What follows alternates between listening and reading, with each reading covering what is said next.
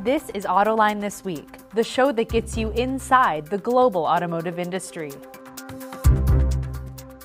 Underwriting for the production of Autoline This Week has been provided by RSM.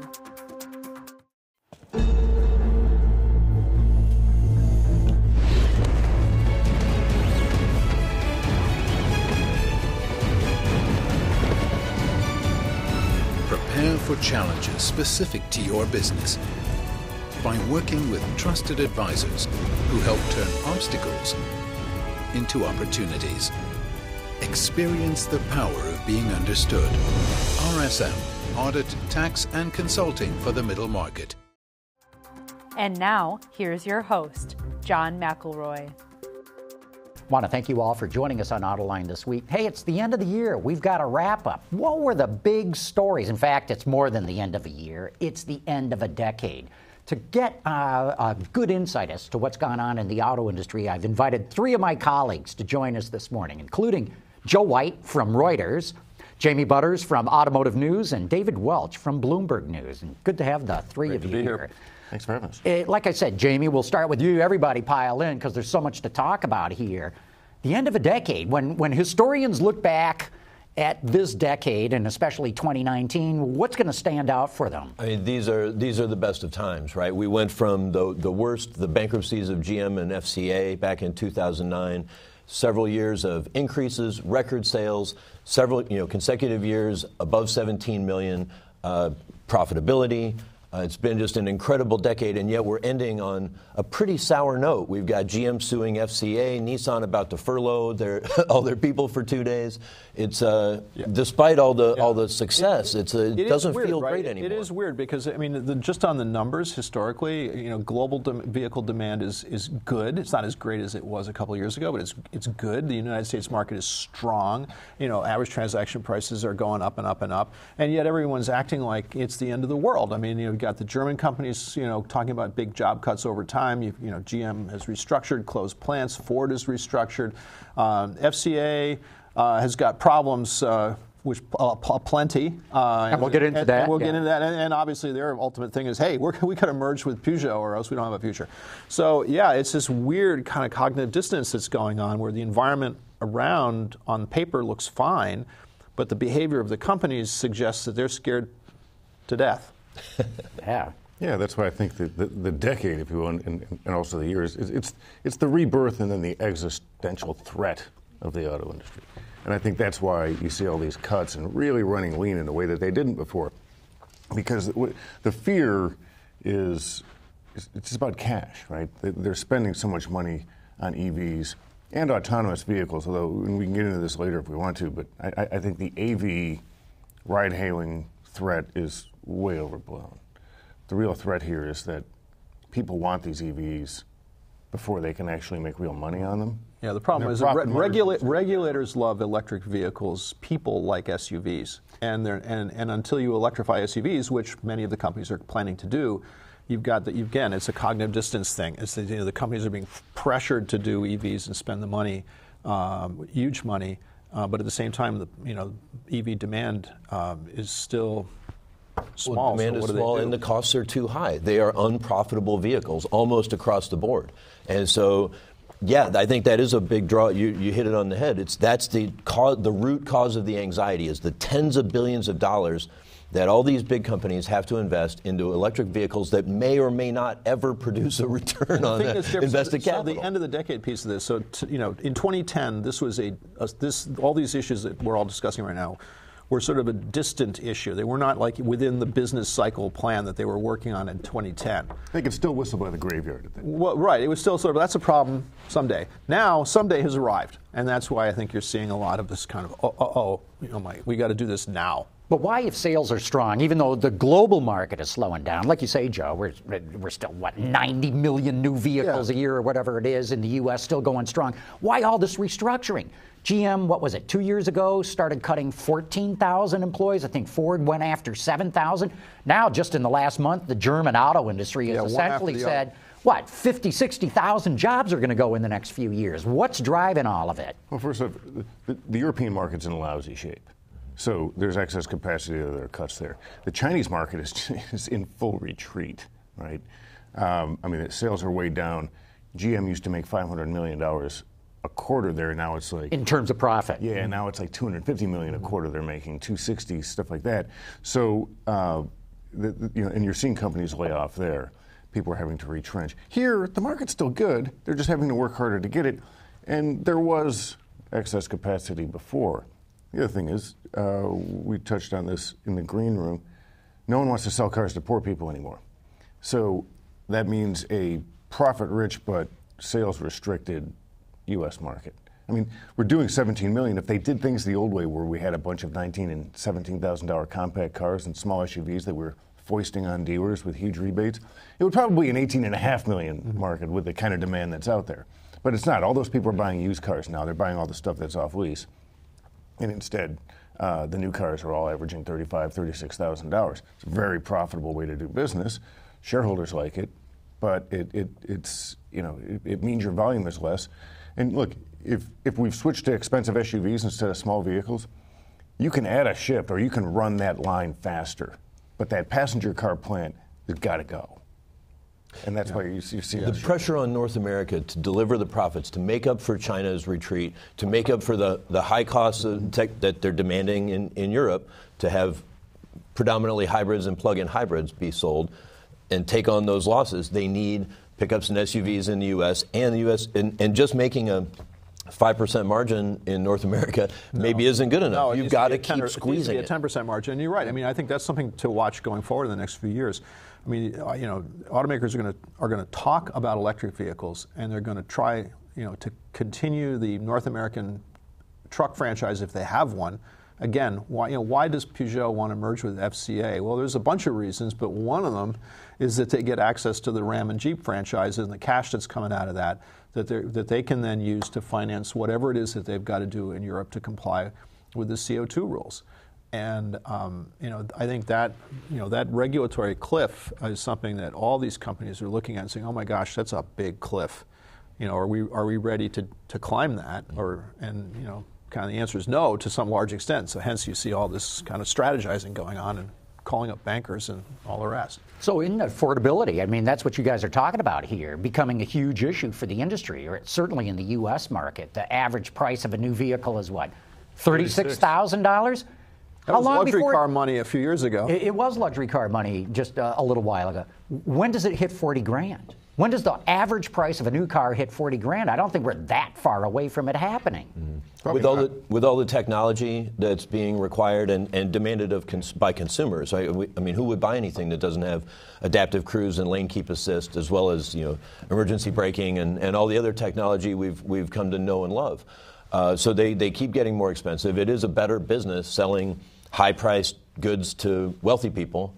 Um, so yeah, it's uh, it's heading that way, and it's a big concern for dealers. Right, they are struggling with the volume. The retail volume is not what it was last year, even though we had better than expected year this year. They're under a lot of pressure, and they're trying having to find ways yeah. to make money outside of their core yeah, business just, of selling new vehicles. Just briefly, I mean, and we have a whole other show on this, but the, the retail sector of this industry has has resisted change for decades, and I do wonder how much longer that will be true that they, that, you know, because the new car margins, you can look at the public dealerships, the new car margins are single digits at best. And that, that business is, whether they like it or not, is, has, is changing and, and just don't know that you're going to have the same structure. Uh, that the same structure can survive long term uh, in the next decade uh, that it managed to survive this decade. Mm-hmm. No, that's a great point. I mean, we see automakers, and we've talked a little bit about that, cutting tens of thousands of jobs. We're seeing suppliers do the same thing. In fact, suppliers are splitting in two, spinning off their old tech, really promoting their new tech.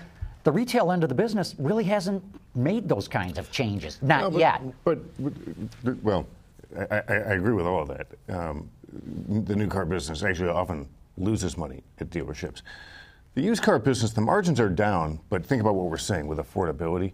For a lot of people, eh, eh, as a matter of fact, what two thirds or three quarters of the entire vehicle market in the U.S., including used, is used, right? So there's a lot of volume to be done.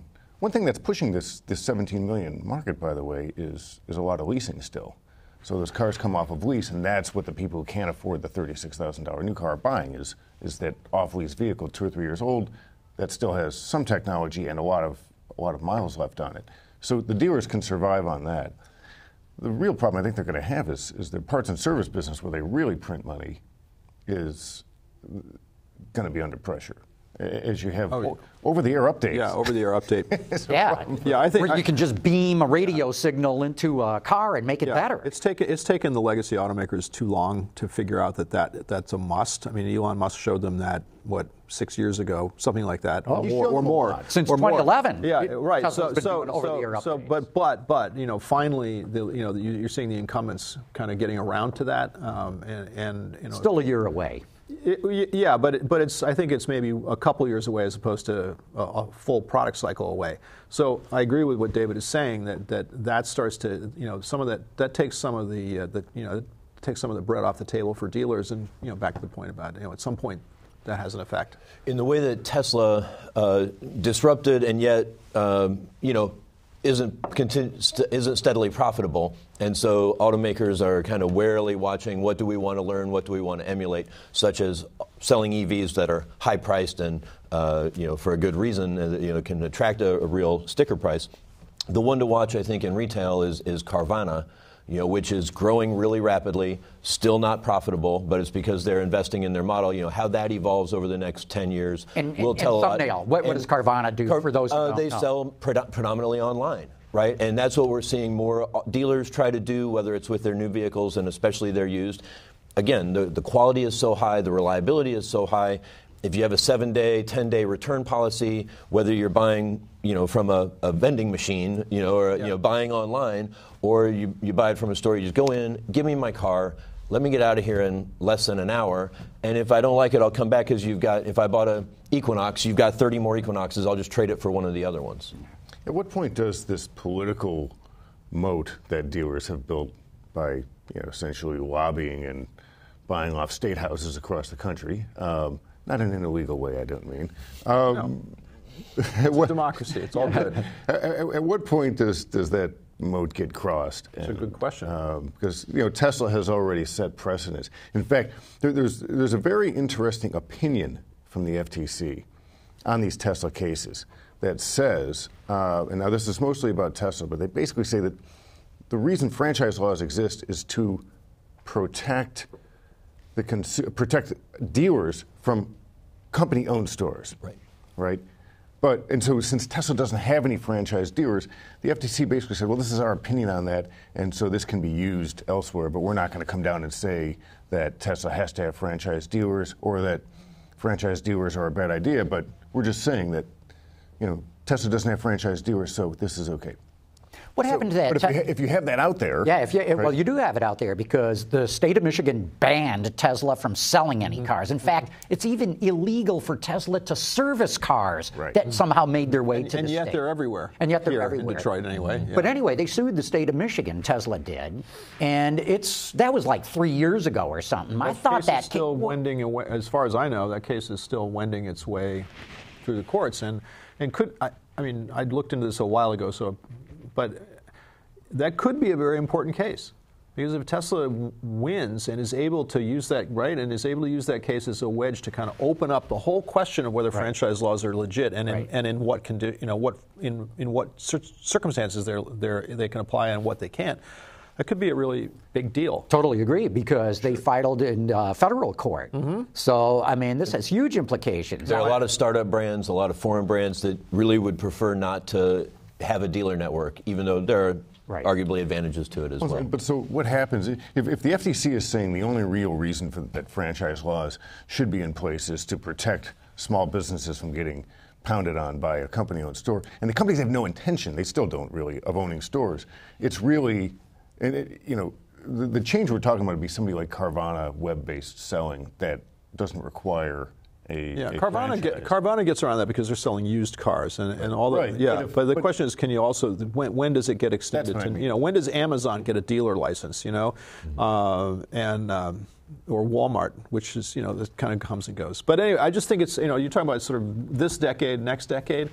I do think that, that, that you know, the question about how long do the moats you know continue to keep the, the barbarians away from the, the retail And side while- of the business is a good is a good one to ask. Well, you're right. I mean, the, the automakers don't want to own stores. They do want to own that customer relationship. And if they can sell online directly, I mean, Ford's been looking at it, sniffing around at it for like 20 years, right? Um, if they could sell directly and just let the dealers have maybe the service business, a lot of them would probably be glad to do that. But they're not actively trying. They want to. They're uh, working. Glad to have their dealer partners to soak up inventory when they need them.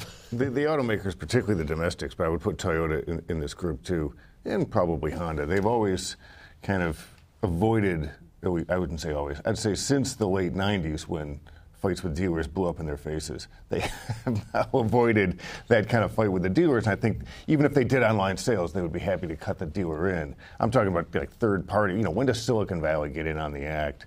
And get past the politics and, and really start to uh, to invade that space. It, it is ripe for disruption because a lot of people don't like the process. Yeah. Okay, let's talk about another group that could be deeply threatened in the next decade the UAW. It's already got plenty of problems right now. Uh, Joe, what's the future for the union long term? Well, yeah, that's a, so. First of all, I mean, there's I think there's a kind of a short to medium term dimension of that, and there's a long term dimension of that. The short to medium term dimension, t- to me, I mean, as everybody knows, I mean, they're under investigation by the feds. Uh, there's really a remarkable uh, interview given by the lead prosecutor in the case to uh, Robert Snell of the Detroit News. Um, where the prosecutor basically said, We have not at all taken off the table the possibility that the federal government might seek to take control of the United Auto Workers Union. Rory Gamble, the new president, is trying very hard to avoid that, trying to show that they're going to get their act together. Um, and that's going to be a short term disruption. The long term disruption, which the union itself has acknowledged, um, is, and we've been talking about it all through this, that as this as the automakers move to electrified vehicles and as they automate, as manufacturing automation continues to advance, you're going to have a situation where you know doesn't matter what's in the contract. th- These companies need fewer people in the factories, or they, and and the people there are going to be have to be differently trained with different skills.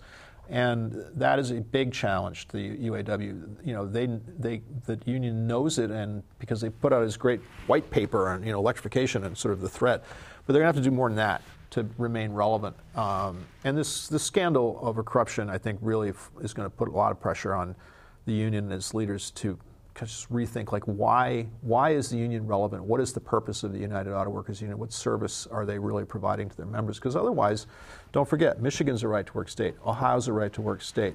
Um, you know these others, K- Kentucky, right, is a right to work. I mean, there's a lot of the states where U- UAW people work for the Detroit Three are now right to work states. And worst case scenario is that members will say, you know what, Not going to pay my dues anymore. to pay my dues. It also, I mean, among the many problems that this scandal has revealed, it, it virtually ensures that they will never organize a plant in the South. They got a little bit closer with VW and, and Nissan, and there's just no way uh, that you can make that sales pitch to a worker at Hyundai or Kia or Toyota or anywhere else, you know, then say, why am I going to pay my dues if they're just going to steal them, you know, and they're not going to really represent me?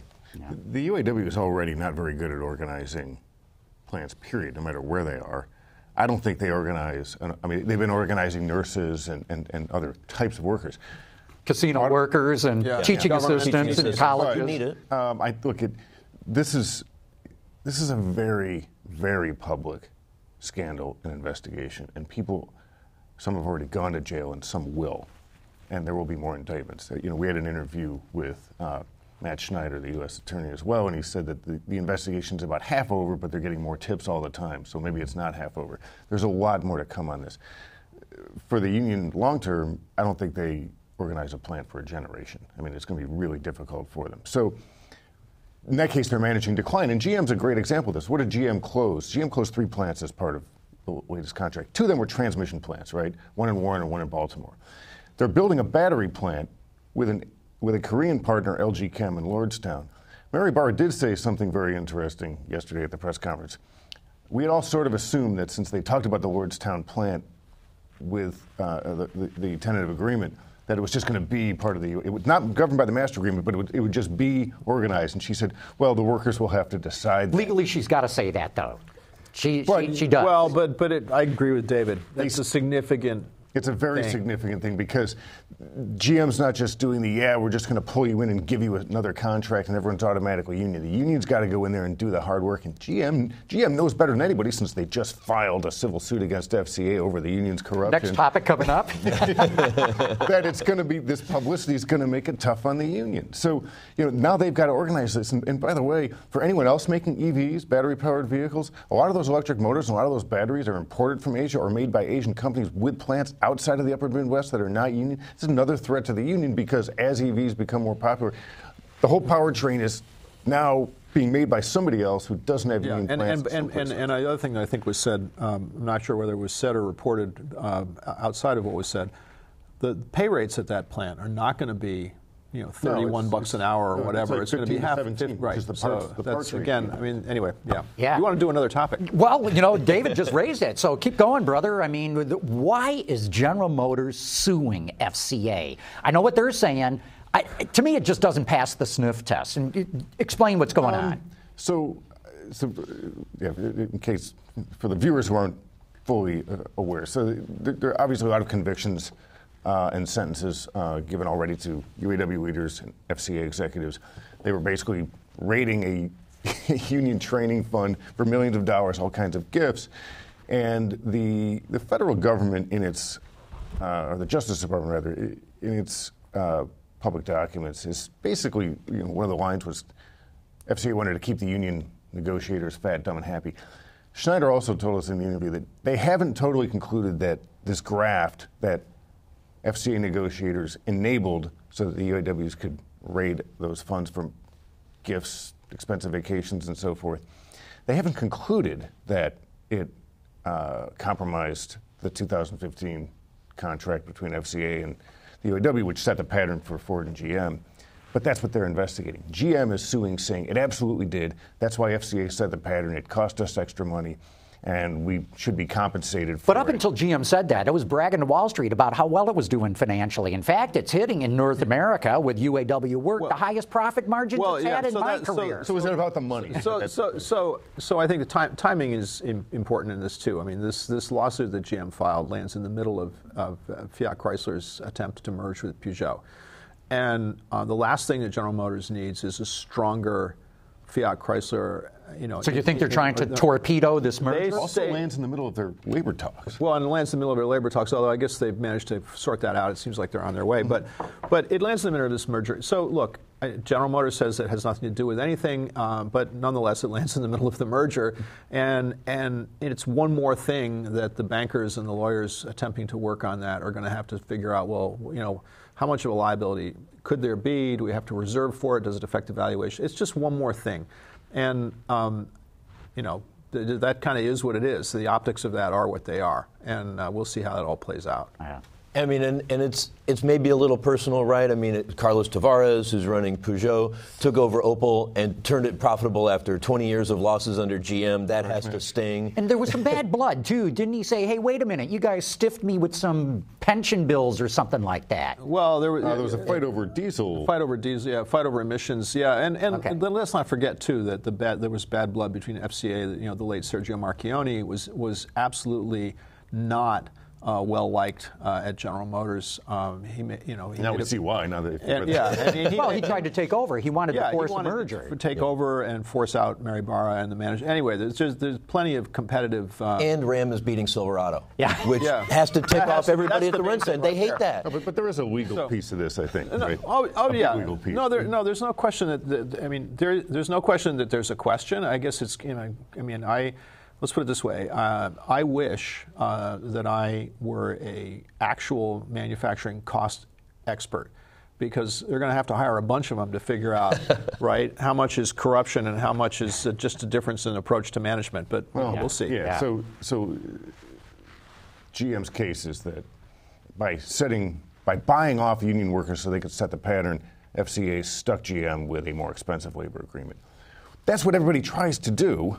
Right. That's the my- point of that's labor my- That's why you go first. That's part of my what GM point. did So this year. There's, there's a game that's everybody's played. Go ahead. There's a game everybody plays. Yeah. Right, and and so which is why GM, uh, uh, you know, works very hard and often does get to go first and set the pattern, right? Um, so the GM's going to have to prove which the, even the Justice Department hasn't concluded yet, that the bribes and all the graft let Fiat Chrysler set the pattern. And- Okay, and- that's problem number one. Yeah, go ahead. For them. And you know, the, the the other part is, if I mean, yeah, the agreements do set a pattern, but they're never the same, right? Ford closed one plant, GM closed three. Ford uh, paid workers nine thousand dollars, and GM paid them eleven thousand to, to, to ratify the agreement. GM's main argument here is that they both had the same cap on tier two workers, which at the time were much cheaper, but Chrysler got to ignore it. Again, but the pattern economics, the wages for everybody were the same. Chrysler just got this side deal that let them blow off the cap. So GM's going to have to prove that this wasn't just part of collective bargaining, that it really was the bribes that did that. And GM also got the side deal for to hire more tier two workers to for the small car plant. But- I mean, there Yeah. there have been exceptions made all around. Yeah, I mean, you play, but also, I mean, you, you play, you play, you play rough when you think there's a lot at stake, and I and I do think, and Carlos Tavares said this, um, and it was pretty memorable to me. Says we're looking at 10 years of chaos in the industry going forward, and not all companies are going to make it. And so, if you look at, you know, like why this kind of guns or knives stuff that's going on amongst these all these different companies, it's because you know there's a thing like you know what, 10 years from now, either co- the companies that are in the field today will not be in the field, or they will not be in the field in the same structure, size, and ownership that they are today. And, and, and you know, and if you say, well, you know, we, you know, my company, we would like to not be losers in this game. And so this is, you know, this is, you see the fisticuffs, I mean, it- it- and, and, and the fighting, because it, it- not everyone's going to get, not everyone's going to get through the narrow spot on the track. On, and the legal side of this, I think, is And quick, we're down to the Yeah. end. Fi- Look, Fiat Chrysler's been accused of emissions cheating, cheating on their sales numbers, and now this. I think, and, and when GM had their ignition switch problem, they hired Valukas, they, you know, the attorney, to come in, do a report, do an independent audit, and FCA has not done that. I think GM's trying to send up a signal flare to the Justice Department that they've really got to make a big case out of this union investigation. Man, we only scratched the, the surface of the list I had of topics to talk about. What a decade. What a wrap up to the year end. But I got to thank you guys. Joe White with Reuters, Jamie Butters with Automotive News, David Welch with Bloomberg News. Thanks, you guys. Very interesting. Glad to be here. Happy New Year, Merry Yeah. Christmas. A lot of fun. Underwriting for the production of Autoline this week has been provided by RSM.